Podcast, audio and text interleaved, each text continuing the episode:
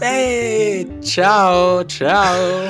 Ciao. Ciao, ciao Gabri, ciao, ciao a tutti voi che ci state ascoltando, a tutte voi che ci state ascoltando. Benvenuti in questo primo eh, esperimento, diciamo, di monografico, episodio monografico di Inside Tales, in cui abbiamo deciso di fare queste nuove rubriche in cui ci dedichiamo a un solo titolo o a un solo genere, però questa volta andando proprio approfondendolo fino in fondo e eh, insomma guardandone più sfaccettature di quante si riuscirebbero inserendo quel titolo o quel genere all'interno di una discussione più ampia, insomma.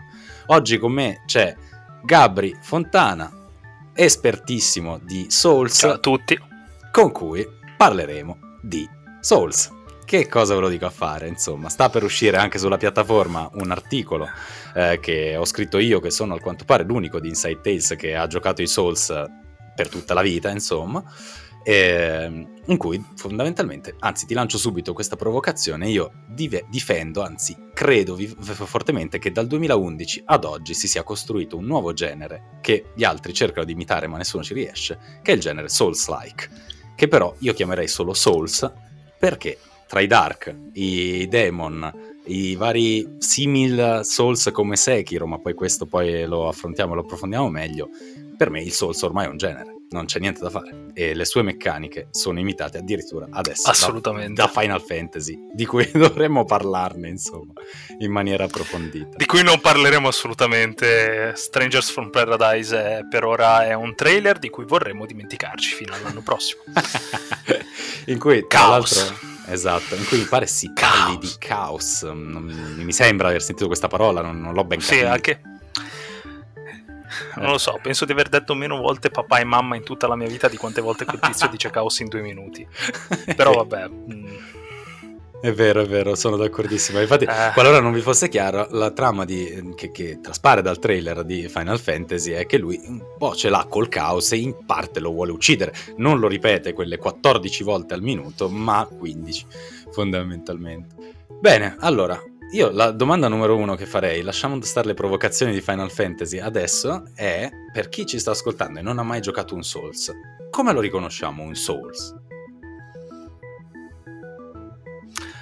Urca, questo è un bell'argomentone complesso. Se Esatto. una persona. Eh, la, la fisionomia di un Souls è un argomentone.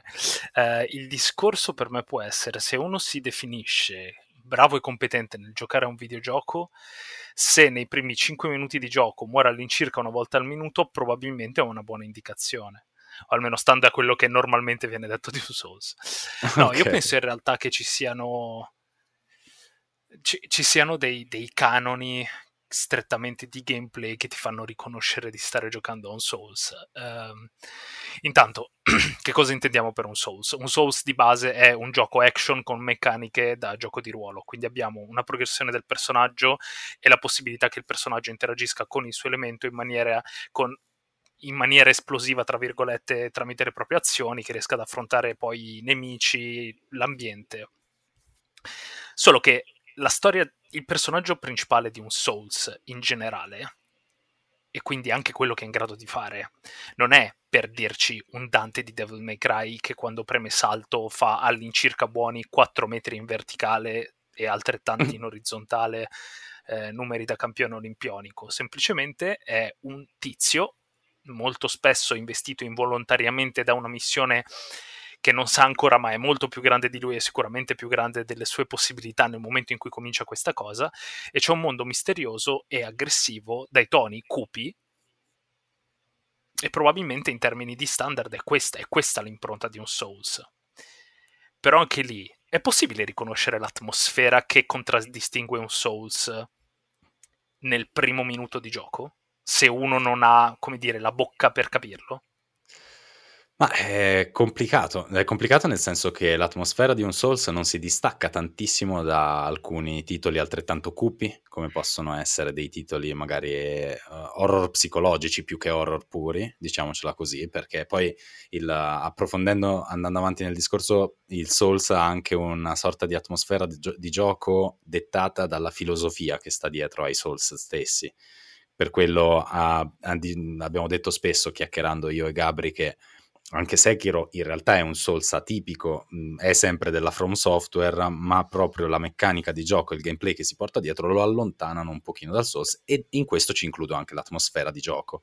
Uh, in tutti gli effetti. Certo, il primo Souls che ha dato, secondo me, il nome al, al, genere è Dark Souls, quindi nel 2011 quando esce inizia veramente a rivoluzionare tutto, sebbene il primissimo uscito sia Demon Souls di qualche anno prima per PS3, non arrivato fino all'Xbox. Sì, 2009. Esatto, non è arrivato né all'Xbox 360, mi pare. Forse fu l'ultima eh, console che poteva girare Demon Souls. No. Far girare. No, perché era esclusiva PlayStation, è vero.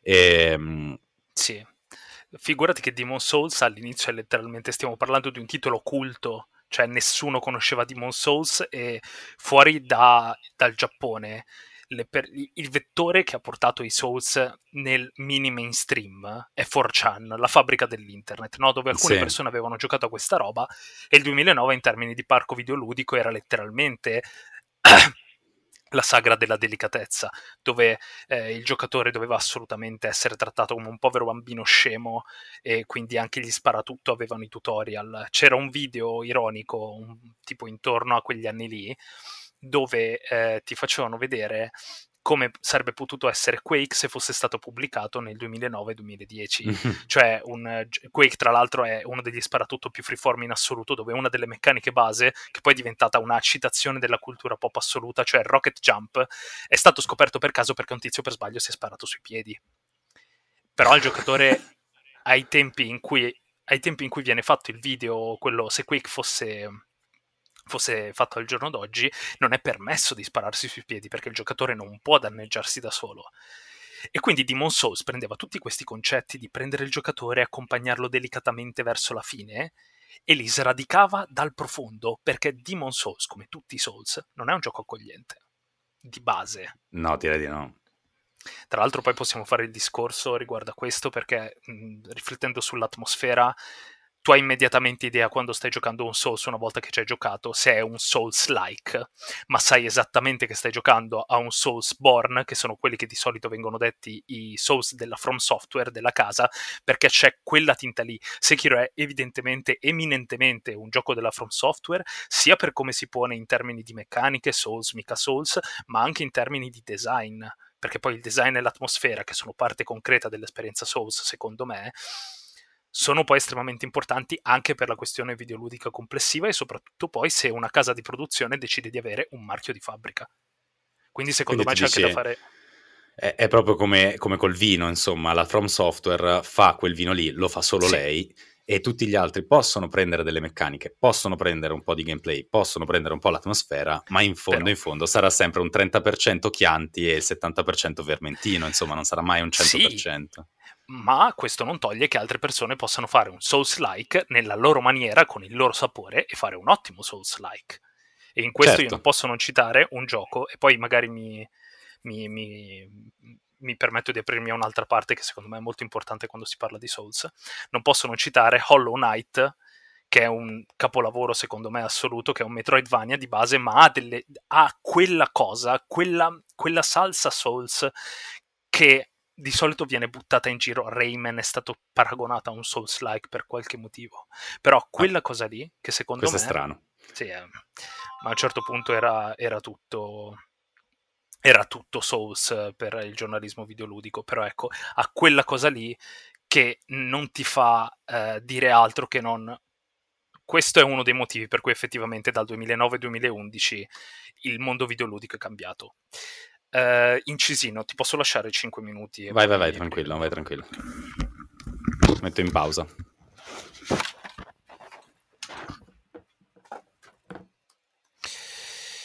Ok, e quindi per l'appunto, sempre per la questione mappa, uh, io penso che una delle formule di successo dei, dei Souls in generale sia proprio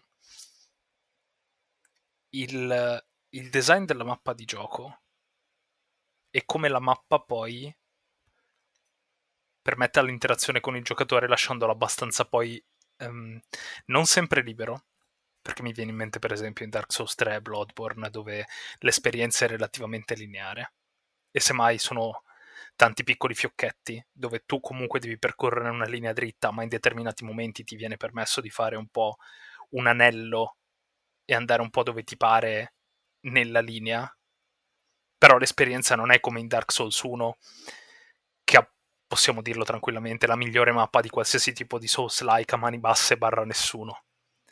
Beh, sì, anche perché eh, cioè, nel senso è una mappa incredibile, indipendentemente sì. dall'essere un Souls-like o no, cioè il fatto che sia tutta collegata e studiata dall'alto al basso in modo che una cosa richiami l'altra è, è veramente forte. Allora, parlando di derivati dei Souls, nel senso che noi appunto poi andremo a definire meglio cosa vuol dire quando un gioco che non è della From Software, quindi appunto non è della, della vineria d'eccellenza From Software, viene definito un Souls-like eh, a differenza dei Soulsborne di cui parlavi prima.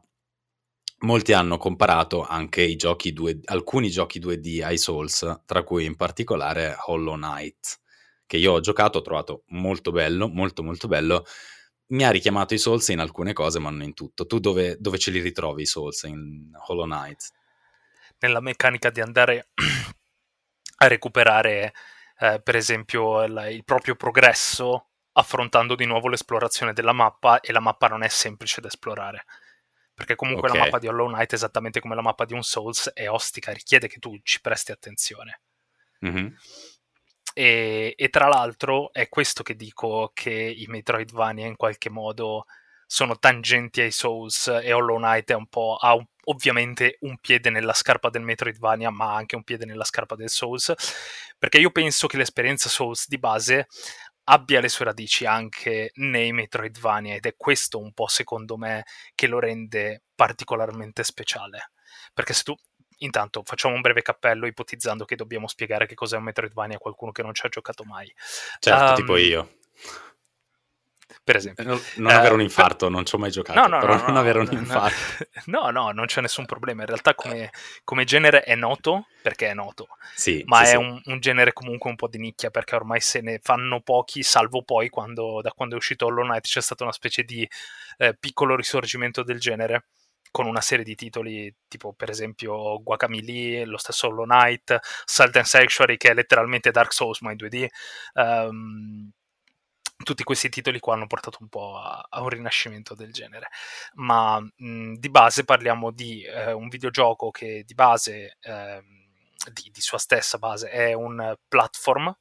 Mm-hmm. Quindi stiamo parlando di un gioco dove l'elemento principale è l'esplorazione di una mappa tramite eh, di solito verticali- eh, verticalità, ma la cosa che rendeva i, in Metroidvania particolari era la capacità del personaggio di eh, evolvere la propria capacità esplorativa tramite l'acquisizione di poteri quali il doppio salto, lo scatto, la schivata, la trasformazione in pipistrello e il titolo, l'archetipo, i due titoli archetipali di, di, di, questo genere sono ovviamente Metroid e quindi vari Metroid, Super Metroid Prime con uh, Samus, la storica Samus nella sua super tutta meccanica, e Castlevania Symphony of the Night dove il protagonista, Alucard, è questo, questo personaggio molto carismatico che entrando in un castello pian piano lo, lo riesce a esplorare letteralmente tutto tramite l'acquisizione di questa serie di, di, di power up che prendono la mappa di base e ti permettono di esplorarla sempre di più in base a quello che sai fare di più. Quindi il posto dove non riesci ad arrivare perché è un pochino più alto di quello dove arriva il tuo salto, riesci a esplorarlo quando riesci a saltarci oltre.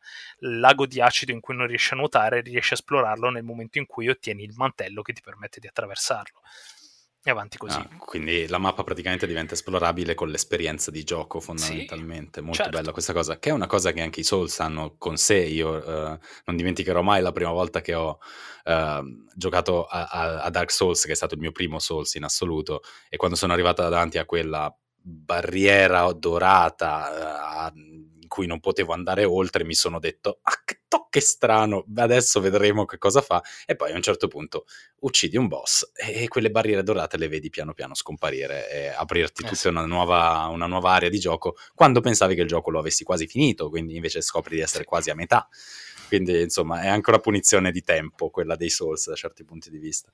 Tra l'altro, tanti dicono che la, l'abbattimento delle barriere dorate sia il punto in cui Dark Souls, il primo Dark Souls, perde un po' la sua magia Perché senza, perché? Fare troppi spoiler a chi, perché senza fare troppi spoiler a chi magari dopo dieci anni ancora vuole approcciarsi al titolo, perché la mappa in quel momento viene trivializzata da una cosa che ti viene data. Mm, ok, però fa parte del, del concetto, cioè non sì. è così tanto... Ok. Ma il viaggio è finito. È vero, quando, sì, perché... Quando ti mm. viene consegnata la possibilità di abbattere le barriere dorate, la mappa è fatta, c'è poco di più. Ci sono mm-hmm. i DLC che sono un altro discorso. Beh, ma quelli ma li, lasciamo, sì, sì. li, lasciamo, stare, nonostante riescano ad approfondire. Realtà. Esatto, nel primo è uno solo, ma comunque riescono ad approfondire delle tematiche veramente care ai giocatori i DLC, sì, quindi sono fondamentali, però non fanno parte del flusso di gioco principale, diciamo così. Sì. Tranne in Dark Souls 2, in realtà in Dark Souls 2 già i DLC entrano un pochino di più nel flusso di gioco perché la, l'abbattimento, senza fare grassi spoiler, però secondo me possiamo anche dircelo, questa non sarà una puntata spoiler free ragazzi, perché sennò no, so- dei Souls non si può parlare fondamentalmente. No, sì. Facciamo, Mettiamola anzi, così, diciamo, una certa... Esatto, no, no, diciamocelo da adesso. Uh, ok, va bene. Sarà una puntata con degli spoiler, mi dispiace. Ok. Esatto, cioè in Dark Souls 2, chiudo dicendo solo questa cosa, il DLC è fondamentale per ottenere le anime come potenziamento che ti permettono di abbattere Vendrick senza doverci mettere 49 anni e 12 giorni, quindi sicuramente rientrano nel flusso di gioco principale. Vendrick sarebbe mm-hmm. il boss, diciamo, più importante del gioco, il re che tu cerchi, Seek the King, che tu cerchi sin dall'inizio del gioco fondamentalmente. È così. Mm. E addirittura lì poi i DLC, soprattutto poi i DLC, le, le, corone perdute di, di, Dark Souls 2 entrano dirette nella trama anche perché sembra che la terribile ricezione di Dark Souls 2 ehm, da parte del pubblico e della critica, ma più della probabilmente più del pubblico che della critica in realtà, ehm, abbia portato Hidetaka Miyazaki che in quel periodo era eh, duramente a lavoro perché la Sony gli aveva dato un ultimatum, cioè vogliamo un'esclusiva from software possibilmente Souls per la Play 4 e lui quindi stava facendo Bloodborne. Un titoletto. Sì, un titoletto, una, una banalità. e si era spostato poi da, da, da Bloodborne al, ai DLC di Dark Souls 2 seguendo in prima mano proprio il DLC del, dell'Ivory King, il mio preferito di tutti i DLC tra l'altro, ma va bene, anche Beh, prima di sapere che l'aveva fatto Miyazaki. Certo. Che è, di nuovo per chi non lo sa, il padre putativo dei Souls Fondamentalmente colui che li ha guidati come filosofia sin dall'inizio. E attualmente poi capo della baracca della From. Esatto, e, e oltretutto scri- che ha scritto a quattro mani, e di questo poi ne parleremo, con un certo George Martin, un certo Elder Ring in uscita l'anno prossimo, di cui noi siamo qui, che vorremmo una macchina del tempo per andare direttamente a dicembre del 2022 e giocarci immediatamente. Facciamo, facciamo però un passo indietro, secondo me, nel senso che io, come ti dicevo, ho, ho voluto scrivere un articolo in cui me la prendo fondamentalmente con tutti quei giocatori. Poi questo articolo non so se su, quando uscirà questo podcast sarà già uscito o meno, faremo sì che sia già uscito eh, me la prendo con tutti coloro che non vogliono accettare che i Souls siano un genere, fondamentalmente. E mi chiedo che cosa vanno fatto i Souls per dover difendere così tanto il fatto che nel 2009-2011 non sia nato un vero e proprio genere, fondamentalmente. E nella mia teoria, ovviamente, ho elencato, come ho già chiesto a te all'inizio, degli elementi dei Souls quindi ho, ho, iniziato a dire che comunque sono degli action, che però hanno degli elementi di RPG, eh, che si può rotolare in armatura, che è sicuramente una delle prime resistenze di chiunque arrivi dagli RPG, quelli veramente, veramente classici. Eh, stavo per dire fascisti, ma forse un po' sbagliato come termine. Sì. Eh, ehm, fondamentalmente la cosa che io ho trovato come differenza fondamentale, secondo me, è anche la differenza filosofica più importante dei Souls, che è la morte. La morte, come già dicevi prima tu, introducendo l'argomento dei Souls, è una sorta di dinamica particolare. Se muori una volta al minuto nei Souls, sei quasi un giocatore esperto, fondamentalmente. Cioè sei uno che se la cava veramente bene. E, e questa è una meccanica, quella della morte nei Souls, che in realtà è prima di tutto una scelta filosofica eh, che secondo me è la vera svolta e il vero motivo per cui un Souls-like difficilmente riesce ad avvicinarsi a un Soulsborne come filosofia, prima di tutto. Puoi prendere il gameplay, puoi combattere uguale, puoi usare la crescita della, dell'abilità e scoprire la mappa gradualmente, puoi fare tutto quello che vuoi per fare un Souls-like, ma è quando arriva a quel punto in cui stiamo parlando del pensiero che sta dietro ai Souls, prima che al gioco stesso, che secondo me i Souls-like si perdono e quell'atmosfera rimane solo nei Soulsborne. Non so se tu sei d'accordo con questa mia affermazione, perché sì. ovviamente è una provocazione anche. Sono d'accordissimo. Intanto perché in generale... Uh, cioè, prendiamo intanto la cosa in sé e estraiamola proprio dal, dal contesto. Prendiamo la, la, questione della morte e del respawn e togliamola da qualsiasi tipo di eh, gioco e genere. La From non ha inventato la ruota con, eh, con, la questione della morte e del respawn e non ha inventato la ruota con il recupero della propria, della propria esperienza andandosela a riprendere. Probabilmente mi viene in mente almeno un altro paio di titoli dove questa cosa succede. Non vorrei dire una cazzata, eh, ma probabilmente Soul River 2 aveva già una cosa del genere dove tu perdevi quello che tenevi in mano, che poteva essere particolarmente importante, lo andavi a trovare dove poi despawnavi. Perché poi Soul River ha questa meccanica meravigliosa. Mm, Soul River altro titolone. Sì, no, titolone incredibile. Si potrebbe fare una monografia soltanto su quello, porca miseria. Uno dei titoli che potrebbe essere, dovrebbe essere portato nella generazione corrente perché che non venga conosciuto abbastanza è un crimine per tutto il mondo videoludico, per quello che ha rappresentato e per il livello di scrittura che porta con sé. Ma da, al di là di quello, se no davvero comincio a parlare solo di sorridere ed è un disastro. L'abbiamo detto. E L'abbiamo... comunque porta dentro di sé la parola soul, eh... quindi c'è una sorta di passione verso questa cosa. Eh, ma c'è più di una somiglianza tra sorridere e un Souls, secondo me. Però comunque... Eh, ehm... lo so, lo so, perché tra l'altro è uno dei miei titoli preferiti di quando ero piccolo. È meraviglioso. E comunque dicevo, in sé la From non ha inventato niente la cosa del se non riesci a riprenderti le tue robe e muori, perdi tutto, anche quello non è incredibile. Diablo 2 o Diablo o Ultima hanno queste meccaniche dentro di loro. Che cosa c'è di particolare? Nessuno ti giustifica in questi giochi perché succede o che cosa succede quando continua questa cosa a succedere. Ma, e questo secondo me è particolare quando si parla dei Souls, e probabilmente il motivo per cui un Souls, che è un gioco apparentemente estremamente occidentale, poteva essere creato soltanto da una mente estremamente orientale o da un'esperienza orientale o zen, come può essere quella di, di Hidetaka Miyazaki.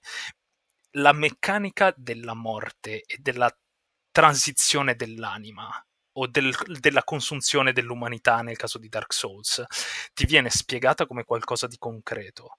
Ti vengono mostrate persone che continuano a fallire come te e che perdono sempre qualcosa di loro, come probabilmente succede a te con, la, con il vettore della perdita dell'esperienza, dell'umanità che hai acceso in Dark Souls 1 magari, o del... Um, del, del, braciere che, che, hai consumato in Dark Souls 3 o, o l'effigie di Dark Souls 2 quindi c'è la perdita di qualcosa. E ti viene anche detto che poi chi perde troppe volte, semplicemente perde se stesso nel caso di Dark Souls 1 e vaga come non morto perduto per le terre di Lordran.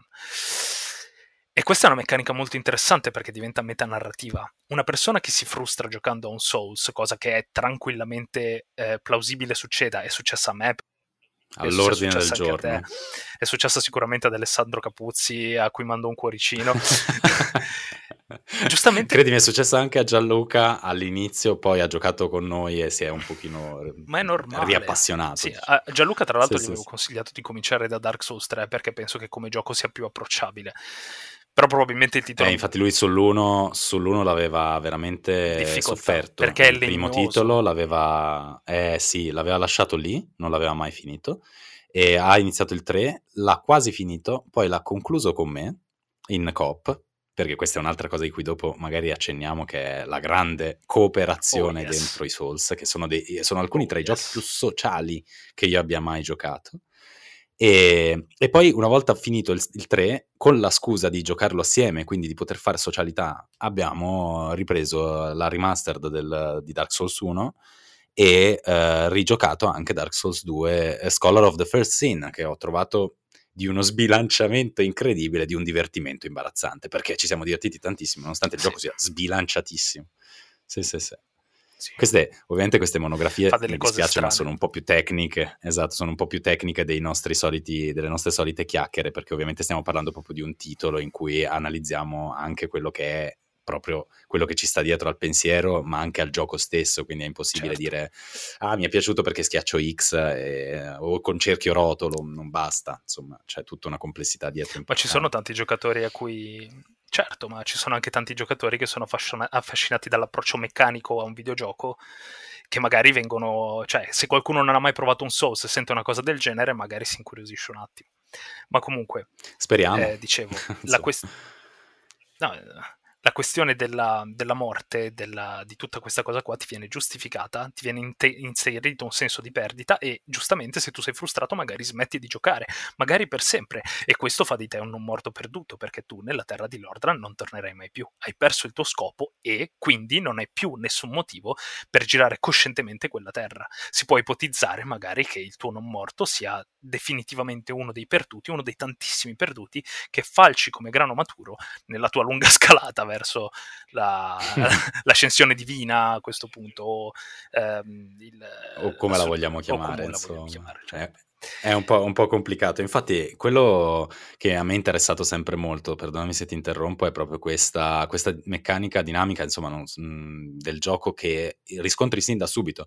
Sin da Dark Souls 1, appena tu esci dalla zona, chiamiamola del tutorial, quindi eh, quella che poi è l'introduzione nella, nell'asylum dei non morti, quindi nella, dove vieni ricoverato fondamentalmente, rinchiuso all'inizio del gioco, e con l'aiuto di un personaggio misterioso tu riesci ad avere la chiave per sfuggire a questo mondo, essere piano piano armato, equipaggiarti gradualmente. Io inizio sempre con eh, quel disperato nudo che ha soltanto una spada rotta in mano. Chi inizia già vestito in armatura per me è un giocatore che ancora deve prenderci la mano.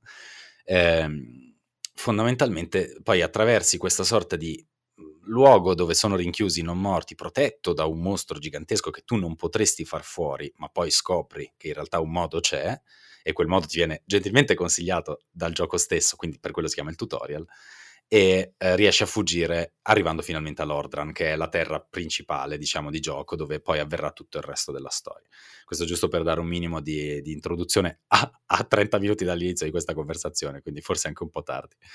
E nel momento in cui arrivi, la prima cosa che succede è tu incontri una persona sana, cioè incontri una persona con del senno che ti, ti, ti, dice che lui fondamentalmente ci ha rinunciato, che devi suonare queste due campane, ma non ti preoccupare che è in, praticamente impossibile, non ci riesce quasi nessuno, e che la strada per arrivare a suonare queste due campane, che poi apriranno il cancello che al mercato mio padre comprò, eh, diventa fondamentalmente una sfida troppo grande per molti. Molti ci provano, ci provano, ci provano finché non falliscono. Quando falliscono, piano piano ci rinunciano e rinunciandoci, come dici tu, perdono la propria umanità, perdono le proprie anime, che in questo caso sono al plurale, ma in realtà noi nella nostra filosofia occidentale dovremmo chiamare anima in singolare, e lentamente perdono il senno. Che cosa succede quando perdi il senno? Diventi un animale. Fondamentalmente chiunque abbia perso il senno all'interno di Dark Souls ti attacca senza nessuno scopo, diventa un tuo nemico senza nessuno scopo, è solo un nemico perché è come se avesse un istinto di sopravvivenza acceso soltanto dalla prossimità di un potenziale pericolo senza dialogo. Quindi anche l'umano, che era umano un tempo, perde il dialogo, perde la motivazione e dunque attacca a sproposito chiunque lo circondi.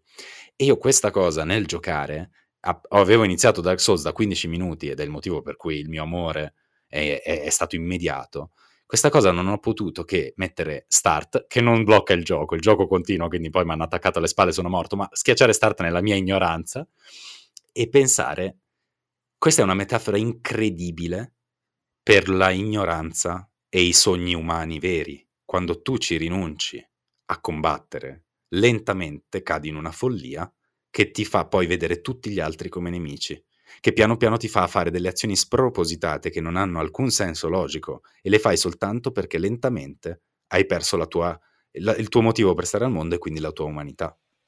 Oh yes. E voglio cogliere questo pensiero che è fon- il fondamento del perché io amo i Souls e del perché c'è una differenza fondamentale che adesso magari introduciamo tra il Dark Souls 1, 2 e 3 e, e quindi anche con Sekiro e Bloodborne. Um, che è proprio il fatto che questo approccio filosofico, questo approccio quasi antropologico del gioco, che subito va a porti in una condizione in cui ovviamente tu da giocatore non lo puoi capire subito perché non hai le, le, le, lenti per poter leggere bene queste cose, perché la lore non te la spiega nessuno, te la devi andare a trovare tu negli oggetti, fondamentalmente. La descrizione degli oggetti diventa la trama, praticamente. Ehm, a me invece ha affascinato sin da subito, non perché fossi particolarmente intelligente, ma perché forse in quel periodo io soffrivo un pochino di solitudine. e, un, e credo di una forma iniziale di depressione. E mi ci sono rivisto talmente tanto nella perdita di senno, nella perdita di credo, da aver subito approcciato il Souls come una sorta di cura alla mia depressione. Anche se era ad uno stadio veramente iniziale, quindi non l'avrei neanche chiamata tale, però chiamiamola così per semplificazione. Questo dei Souls io credo che sia la cosa meno compresa dai giocatori che ci vedono solo una sfida e invece sia una chiave di volta importante che poi leggi nei titoli, eh, scusa, nei dialoghi che le persone fanno con te. Mentre tu stai giocando, nessuno nel primo Dark Souls ti dice sei destinato a morire, non ci provare neanche, smettila di provarci. Tutti ti dicono in bocca al lupo. Tutti, sì, tutti, tutti i personaggi positivi tendono a, esatto. a incoraggiarti. Sono, sono, due o tre quelli che ti dicono no, però sono lì a, a esemplificare la disperazione. Esatto, esatto, perché bisogna sempre avere tutte e due le facce sì, nella vita, sì. non bisogna mai vedere solo il positivo. Sì. Sono d'accordo, posso portare tranquillamente anche la mia esperienza, io ho giocato per la prima volta Dark Souls perché me l'aveva regalato un mio carissimo amico, tra l'altro, e, um, e anche io non ero proprio nella, nella mia forma migliore in quel periodo. E per tante cose io stavo affrontando anche una serie di estreme complicazioni nella mia vita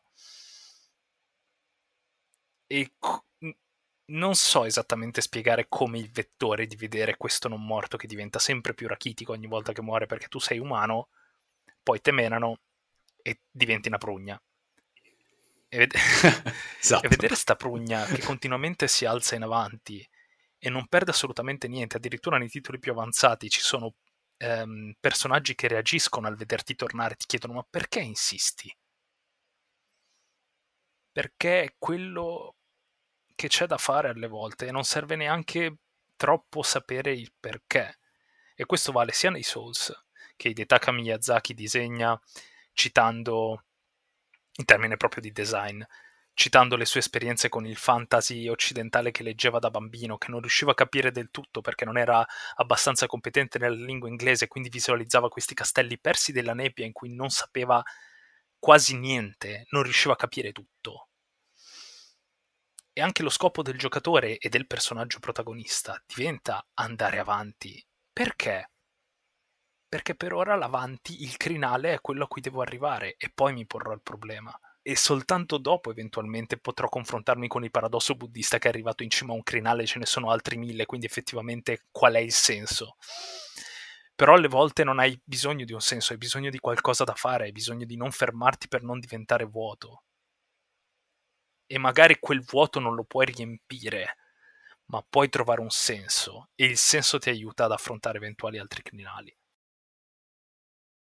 Sì, l'altra cosa infatti, per quello forse citavo uh, le persone che ti, ti, spingono ad andare avanti nel gioco anche, è che una sorta di interpretazione iniziale è che um, tu abbia anche delle persone che credono in te, ma non fanno il viaggio con te. Alcune le puoi evocare a tuo supporto, cioè alcune puoi, ad alcune puoi chiedergli in specifici momenti su, contro alcuni boss la mano, ma normalmente quei boss sono legati alla loro missione principale, cioè loro hanno la loro storia, questi personaggi che ti aiutano, non ti aiutano per aiutarti, ma ti aiutano perché è parte del loro viaggio essere contemporaneamente dove sei tu a combattere lo stesso nemico. Quindi è una sorta di uniamo le forze per raggiungere per ognuno comunque sì. il suo obiettivo.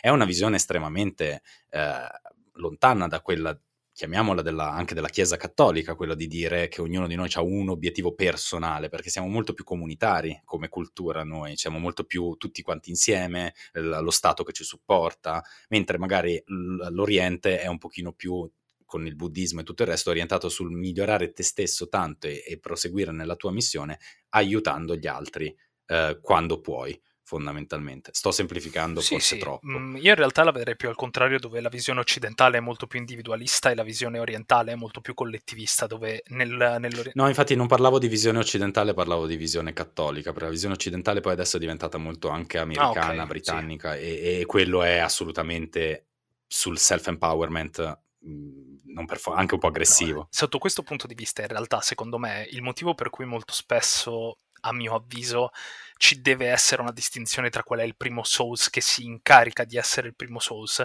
e anche da un punto di vista fis- filosofico, perché appunto comunque st- di questo stiamo parlando, rispetto a Dark Souls e Demon Souls. Demon Souls tu mh, inizi l'avventura che entri nel Nexus e in questo Nexus ci sono una quantità di cose che ti dicono che l'impresa che stai affrontando, quella di affrontare il divoratore di anime, il grande nemico, è una esperienza che l'umanità ha affrontato continuamente e c'è questo grande sforzo epico andando verso, andando verso questa impresa.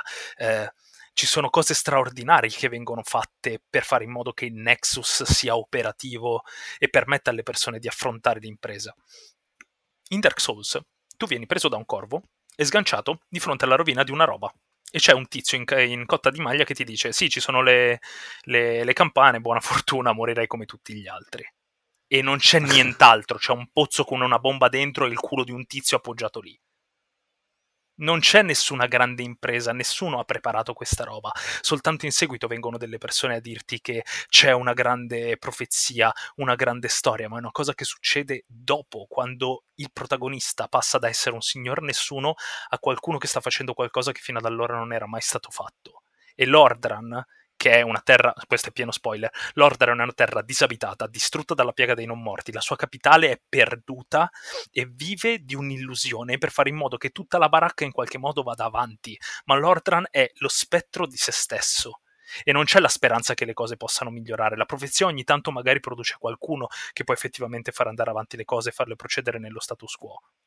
Mentre invece in Demon Souls c'è uno sforzo attivo da parte dei grandi poteri superiori per fare in modo che eh, le cose in qualche modo sussistano, ma c'è lo sforzo, si vede, tu sei parte di questo sforzo.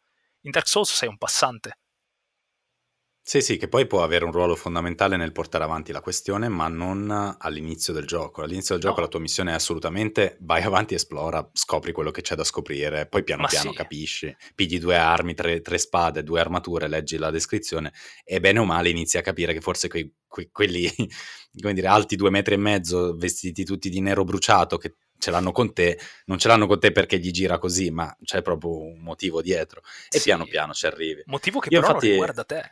No, esatto, questo... esatto, ce l'hanno con te inteso come tipo di, di, di, real, di, essere vivente o non vivente, insomma, visto che stiamo parlando di non morti.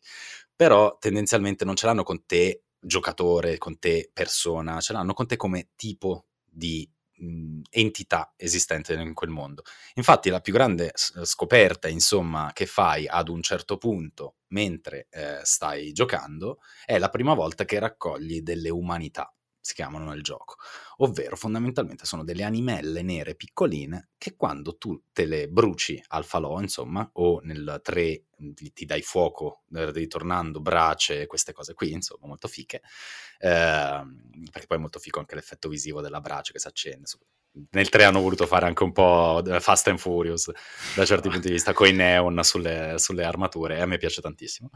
eh, appena torni umano ti rendi conto, aspetta, io ho bruciato un'umanità.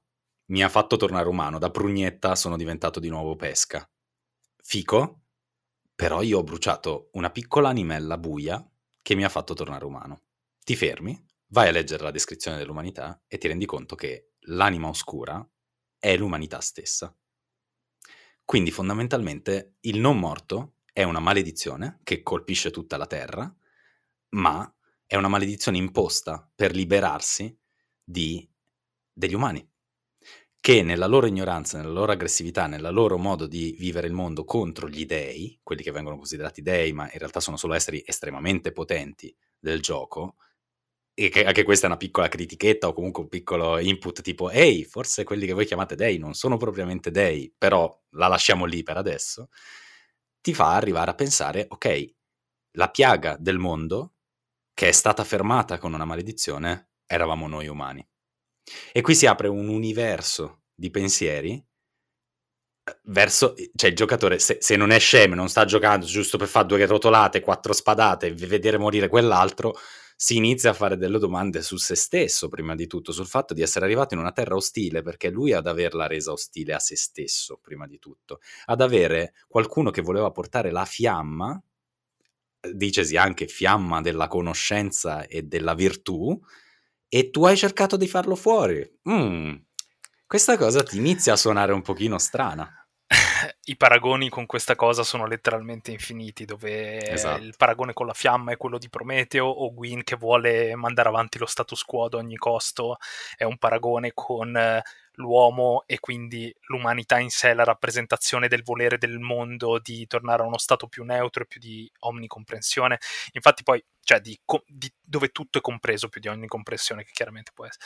Quindi effettivamente in termini di lettura ovviamente c'è di tutto, ma io penso che sia un po' quello lo scopo, cioè in termini di messaggio ognuno può avere da un Souls nel momento in cui ci sperimenta letteralmente quello che vuole, perché questa è la fortuna della narrativa eh, del castello nella nebbia il messaggio definitivo probabilmente l'esperienza è uguale per tutti, il messaggio è quella cosa che ottieni e di cui puoi parlare con gli altri. E questa è una delle cose secondo me volenti o nolenti più belle perché la comunità dei Souls quando lancia un nuovo titolo è una cazzo di bomba perché ci sono tutte le teorie, tutti quanti cercano di prendere pezzettini e metterli insieme, al punto che soltanto adesso, ormai anche a... ormai sono quanto? 2016? Sono 5 anni dal lancio di Dark Souls 3 mm-hmm. abbiamo più o meno un'idea di come funziona probabilmente tutta quanta la storia e abbiamo idea del ruolo che Dark Souls 1 ha giocato nella storia, che è l'incipit, abbiamo idea di che cos'è Dark Souls 2, che non è un errore dovuto al marketing, ma ottiene Uno in definitiva... come viene chiamato. Allora, potrebbe essere uno spin-off, ma secondo me Dark Souls 2 paga tantissimo il fatto che ha il 2 a fianco al nome del titolo potrebbe essersi chiamato Tales from the Dark Souls e sarebbe andato benissimo, ma hanno voluto metterci il 2, quindi inevitabilmente viene paragonato alla saga principale, viene affiancato a tutta la saga principale e ora che è uscito il 3 e il 3 è concluso con tutti i suoi DLC, ha anche un suo posto nella storia. Che cos'è il 2? Eh, io l'ho sempre considerato un pochino come Better Call Saul per Breaking Bad. Fondamentalmente. Da una parte sì, da una parte sì, perché l'uno ti racconta il ciclo del fuoco, come è nato e soprattutto è un po' la storia di chi l'ha fatto partire. Tu senti continuamente parlare di Gwyn in Dark Souls 1, arrivi di fronte a Gwyn e ti immagini chissà che cosa. Gwyn è esattamente come Lordran, una leggenda morta poi morta un cazzo perché ti mena fortissimo, ma... Eh, mena tanto, però. Mamma mia, ehm, soprattutto quando ci arrivi all'inizio e non sai parlare. Eh, però Gwyn è una leggenda consumata, la sua musica non è eh, un, un, grande trionfale motivo come può essere Orsten Smog, come può essere Calamit, queste, queste entità letteralmente colossali che ti, ti pistano forti della loro potenza. Gwyn è potentissimo, ma il Signore delle Fiamme è il Signore delle Braccia, il Signore dei Tizioni, il Signore di un fuoco che sta morendo, è avvizzito, ha perso il senno perché è esattamente una prugna come tutti quelli che perdono il senno e l'unica cosa che può fare nel momento in cui tu entri nella, nell'arena finale è affrontarlo perché lui l'unica cosa che può fare è affrontarti, non puoi ragionare con Gwyn, è troppo tardi. E lì hai una scelta, puoi accendere, puoi consumarti al fuoco e mantenere la status quo, puoi andartene via. E probabilmente l'era del fuoco continuerà anche da sola perché questo è il punto. Ed è un po' anche la metanarrativa dei New Game. Tu riprendi da capo. Riprendi da capo, puoi arrivare lì e fare le stesse cose. Cosa cambia? Niente, tutto riparte da capo. E si può pensare che nel corso del tempo effettivamente le anime, l'Ordran, si spogli e si rimonti, creando Lothric. Ehm, sì, Lothric. Il regno sì, sì, di... Lothric. Sì, no, aspetta, come si chiamava? È Lothric. Sì, sì, sì, il, il, regno di Vendrick è Lothric. Sì, sì, sì. Ok. E che cos'è il regno di Vendrick? Perché tu leggi l'anima di Vendrick e vedi che l'anima di Vendrick è letteralmente una, un bootleg o comunque un'evoluzione, un cambiamento dell'anima di Gwyn. E l'anima del re d'Avorio è un cambiamento magari dell'anima di Artorias, ma c'è una prosecuzione dove la fiamma nel corso del tempo, un po' per legge di termodinamica, prosegue in avanti, ma perde qualcosa e quel qualcosa è perso all'interno del sistema, fino a quando non si arriva a Dark Souls 3, dove l'intero sistema ormai è completamente al collasso e ti dicono che esattamente come Lothric ce ne sono stati un miliardo probabilmente di altri regni della fiamma, altri signori, altre streghe mm, di, mm, di, di oh mio dio mi sfugge il nome, altre streghe quelle là, altri Isalit. Alt, di Isalit. Porca miseria, sì. un, gioco, un gioco da un sacco Dark Souls. Altre, stre- altre streghe, altri cavalieri, altri Nito, ma sempre un solo... Uh, Furtive Pygmy, sempre un solo progenitore della, dell'umanità, e l'origine dell'umanità è stata nascosta per infiniti motivi, e nel 3 tutta la storia ovviamente va a chiudersi. E questa grande epopea si conclude con una grandissima, grandissima, grandissima pernacchia, perché è così che finisce il mondo e lo sappiamo da quando è stata inventata la letteratura, dove tu arrivi alla fine del mondo, dove tutto è polvere, dove non c'è più niente e ti trovi a combattere contro il boss finale di tutta la saga, che è un non morto più vecchio di te, che esattamente come te era un signor nessuno quando è partito, che sta cercando letteralmente di prendere l'ultima cosa che può avere per fare in modo che qualcuno dia al mondo una prosecuzione anche grazie all'umanità e alla fine di tutta questa grandissima saga di draghi, signori delle fiamme, dei, eh, della schiavitù, della, del, del, cercare di andare contro il destino, contro qualsiasi cosa per avere soltanto una chance di mantenere le cose splendenti come sono state fatte a un certo punto e come qualcuno avrebbe voluto sempre farle rimanere, tutto quello che rimane sono due signori nessuno che combattono sopra il niente. E questa è la metafora finale, che non conta niente se non quello che tu decidi che ha senso all'interno di tutta questa grande tragedia che è l'esistenza. E adesso sto parlando di Dark Souls o della vita. Questo è il punto. E potremmo anche chiudere qui dicendo proprio arrivederci e grazie. Questo è Dark Souls e grazie mille. Però quello che insomma secondo me è importante dire sono due cose a questo punto. Uh, la prima è che in fondo Dark Souls cita pure Woody Allen, perché Allen è uno dei grandi fautori che l'illusione sia la vera motivazione per cui andiamo avanti a vivere.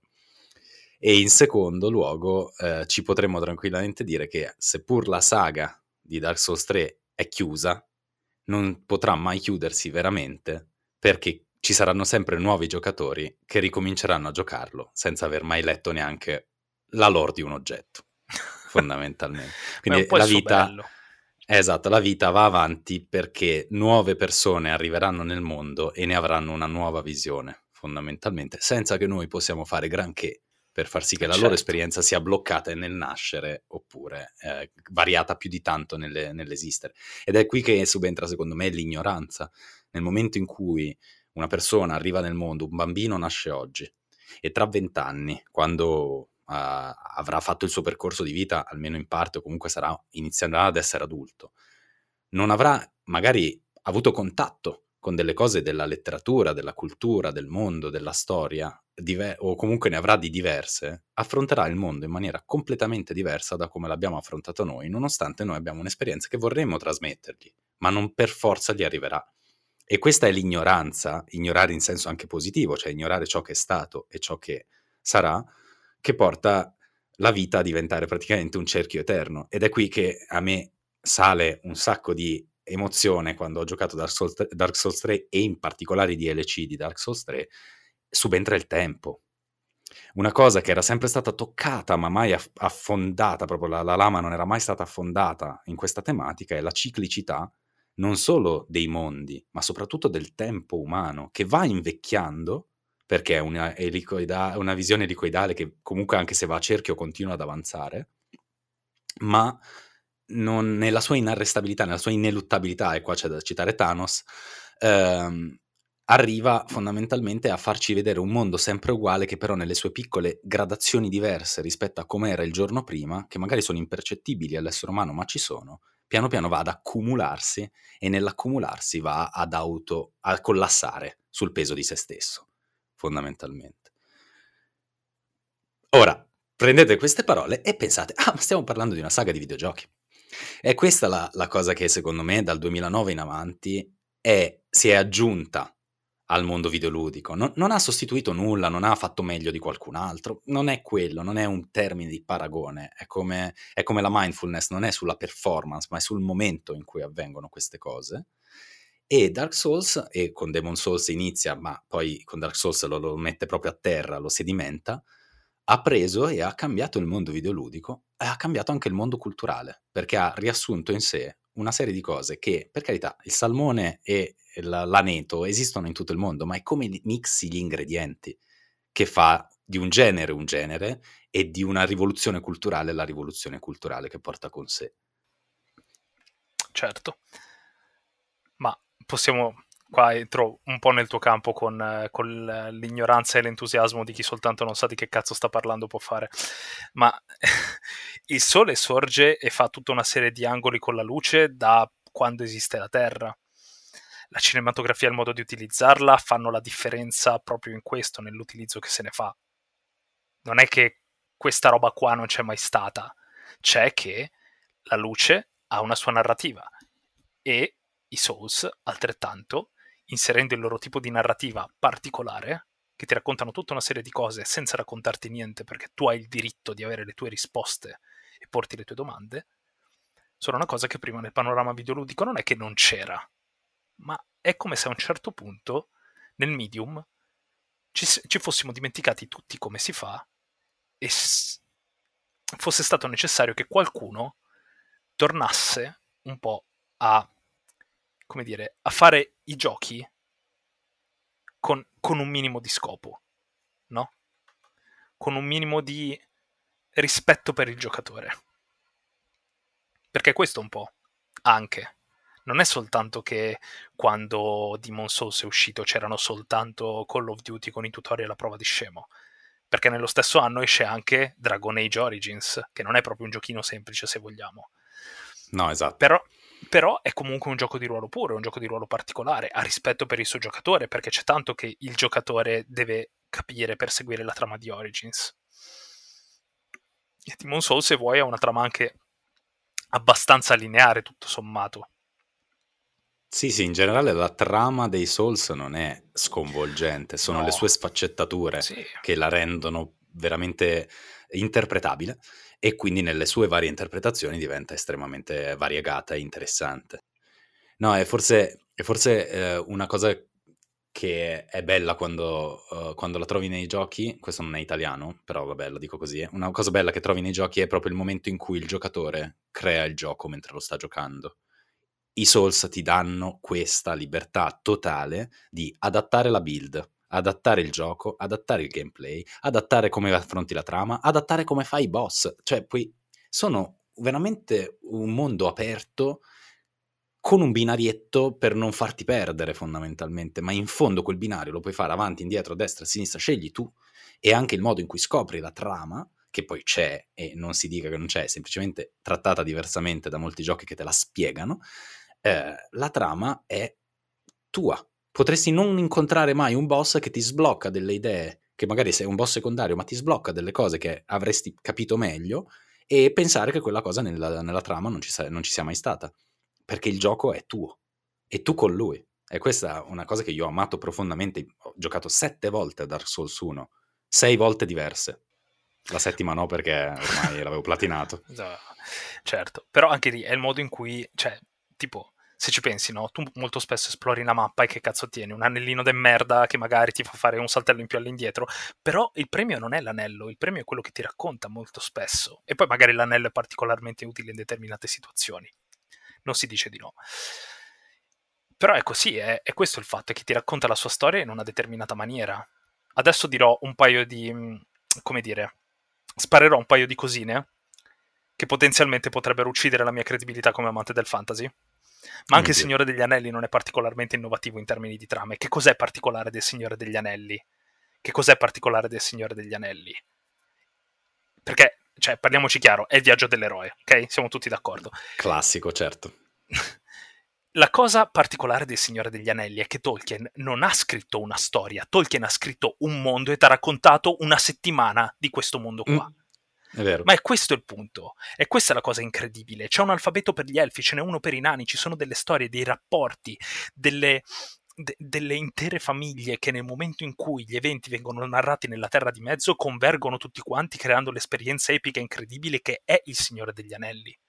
Nella stessa maniera un Souls di base non ha una trama particolare, anche le sue meccaniche non sono incredibili, è molto preciso nel modo in cui si approccia all'esperienza action, perché il combattimento di Dark Souls, quando io lo provai, eh, prese la mia pretesa di essere più o meno intrigato dai, dai, dai, sistemi di combattimento dei giochi a cui giocavo e li buttò tutti quanti fuori dalla finestra. sì, tra l'altro fu uno dei pochi giochi ad avere nel, nei grilletti l'attacco invece che nei tasti sì. X, cerchio e triangolo. Sì, sì. Mm-hmm. E, che comunque, nel senso, fa queste cose, ma la cosa particolare è proprio la costruzione del mondo, il modo in cui tu puoi capire com'è questo mondo. Ed è così, è così. Io adesso abbiamo un pochino uh, affrontato tutti gli argomenti, siamo andati uh, veramente lisci, non ci siamo dati, uh, lo diciamo a chi ci ascolta, non ci siamo dati uno script, non ci siamo dati un tempo, ci siamo detti sappiamo parlare di questa cosa talmente tanto bene perché sono dieci anni di pura passione da certi punti di vista e lasciamoci andare, vediamo cosa ne esce fuori. Io sono estremamente contento di tutti i punti che però siamo riusciti a toccare, ho solo un dubbio perché se noi parliamo di Souls-like, tutte queste cose, Jedi Fallen Order, Final Fantasy, tutta una serie di mondi che hanno cercato di prendere delle meccaniche e farne quello che sono, ma lo stesso, aiutami a ricordare come si chiama, un gioco uscito credo sempre nel 2017, quindi quasi pari a, a Dark Souls 3, um, ehm, che era a tutti gli effetti una copia identica dei Souls, tranne Lords che aveva un pelato. Fallen. Lords of the Fallen, eccolo là. Lords of the Fallen fa proprio, è proprio un, es- un esempio classico di non puoi copiare un altro senza la stessa filosofia dietro, perché il gioco è anche bello, è che purtroppo è proprio, proprio pari pari a un gioco più bello di lui. Purtroppo, perché poi se fosse uscito con un'altra, un'altra mentalità, banalmente, banalizzo, un uso della telecamera diversa, sto banalizzando di, di, alla grande? Sarebbe stato un gioco probabilmente molto bello, sia come trama che come boss, che come gameplay, tutto il resto. Però è proprio spiccicato, cioè è, è, è, è veramente strano. Ma quello che io ci tengo a dire è che noi non abbiamo toccato due mondi, che sono Souls, che secondo me meritano a loro volta una chiacchierata come questa a parte. Da una parte c'è quello che io ho trovato particolarmente noioso, ma veramente ben fatto, Sekiro, e dall'altra c'è un capolavoro, un capolavoro, forse il, uno dei dieci giochi più belli mai usciti al mondo, e qui lo dico, attenzione, che nel 2014 ha cambiato le regole del gioco. Punto. Day One, PlayStation 4, una incredibile, incredibile versione del packaging della PlayStation 4 dedicata solo a lui, esce Bloodborne. Miglior Souls a mani basse miglior Souls mai esistito, primo Souls in cui, ehi, ma cosa facciamo? Beh, togliamo gli scudi e mettiamo una pistola sulla mano sinistra. Ok. E in che epoca lo avventiamo? Epoca vittoriana, così le pistole sono anche un po' strane. Bam, bam, bam. Souls incredibile. Però, secondo me, quello non rientra nella filosofia dei Souls strettamente parlando, perché ha un'altra, un altro mondo di gioco e con quell'altro mondo di gioco si porta delle altre riflessioni ancora legate sempre all'umanità, cioè proprio alla caccia, alla sangue, alla bestia e così via. Però io vorrei insieme a te dedicare un domani un'ora del nostro tempo solo a Bloodborne e un quarto d'ora, dieci minuti a Sekiro per dire, boh, è un po' noioso. Scherzo. Sekiro meriterebbe la sua ora, o almeno la sua mezz'ora e la sua mezz'ora a Bloodborne. Perché? Però con Sekiro vorrei ci fosse con noi anche Giallo, perché lui è veramente, veramente appassionato ed è, l'ha spolpato. Cioè, io ho, non l'ha platinato perché Giallo non è quel tipo di giocatore, ma eh, probabilmente anche perché è un molto giocatore friendly con gli amanti delle arti marziali, Sekiro perché la meccanica più o meno di combattimento è molto simile ad un combattimento di arte marziale. Oh, yes. Io forse l'ho trovato noioso perché, oh, questo è un parere mio, non è un giudizio, trovo un po' noiose le arti marziali. Questo è un mio giudizio, cioè una mia roba. Eh, c'è gente a cui non piace il calcio, c'è gente a cui non piace il basket, eh, a me non piacciono le arti marziali. Eh, detto questo, sono affascinato ma non mi piace. Detto questo, direi di salutarci perché abbiamo toccato una marea di argomenti interessantissimi e speriamo anzi che voi che ci state ascoltando, se siete arrivati fin qui, abbiate voglia di eh, commentarli insieme a noi, dirci la vostra, dirci perché magari i Souls non vi piacciono, che ne so, perché vi hanno fatto incazzare o perché li amate particolarmente e eh, farci sapere anche cosa ne pensate insomma di questa nuova idea di fare dei monografici verticali solo su uh, un argomento molto specifico come oggi sono stati i Souls e i Soulsborne eh, per andare più, più a fondo insomma. Gabri, grazie mille di essere stato qua con me. È stato un onore e un privilegio. Saluto gli altri insiders. esatto. abbiamo, abbiamo insiders. Degli, insiders, degli insiders part-time, di cui tu sei uno, fondamentalmente. Oh, yes. E insomma, ci confronteremo anche su altro, non parleremo solo dei Souls con, con, tra di noi, perché so, tu hai una cultura videoludica che o in generale una, una cultura che va ben oltre il ridurla alle opere di Miyazaki, però insomma è stato, è stato molto interessante, ti ringrazio molto. Anche per me, spero che la, la prossima volta sia prossima. Aggiungo anche se posso fare una chiusura anch'io per gli eventuali ascoltatori.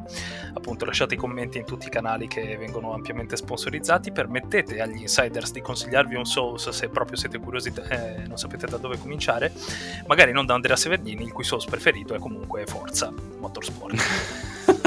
no, in realtà il suo Souls preferito è GTA 5, con delle mod, ah, pare. Giustamente.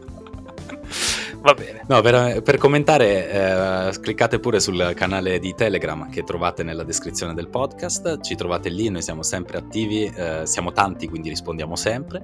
E, oppure seguiteci su Instagram o andate sul nostro sito insidetales.it un po' per leggere l'articolo che riassume in maniera estremamente rapida quello che ci siamo detti io e Gabri oggi e un po' per leggere tutto il resto delle nostre riflessioni di vita digitale vissuta, giocata e amata. Grazie mille a chiunque ci abbia ascoltato, grazie mille Gabri e pace e bene. Ciao!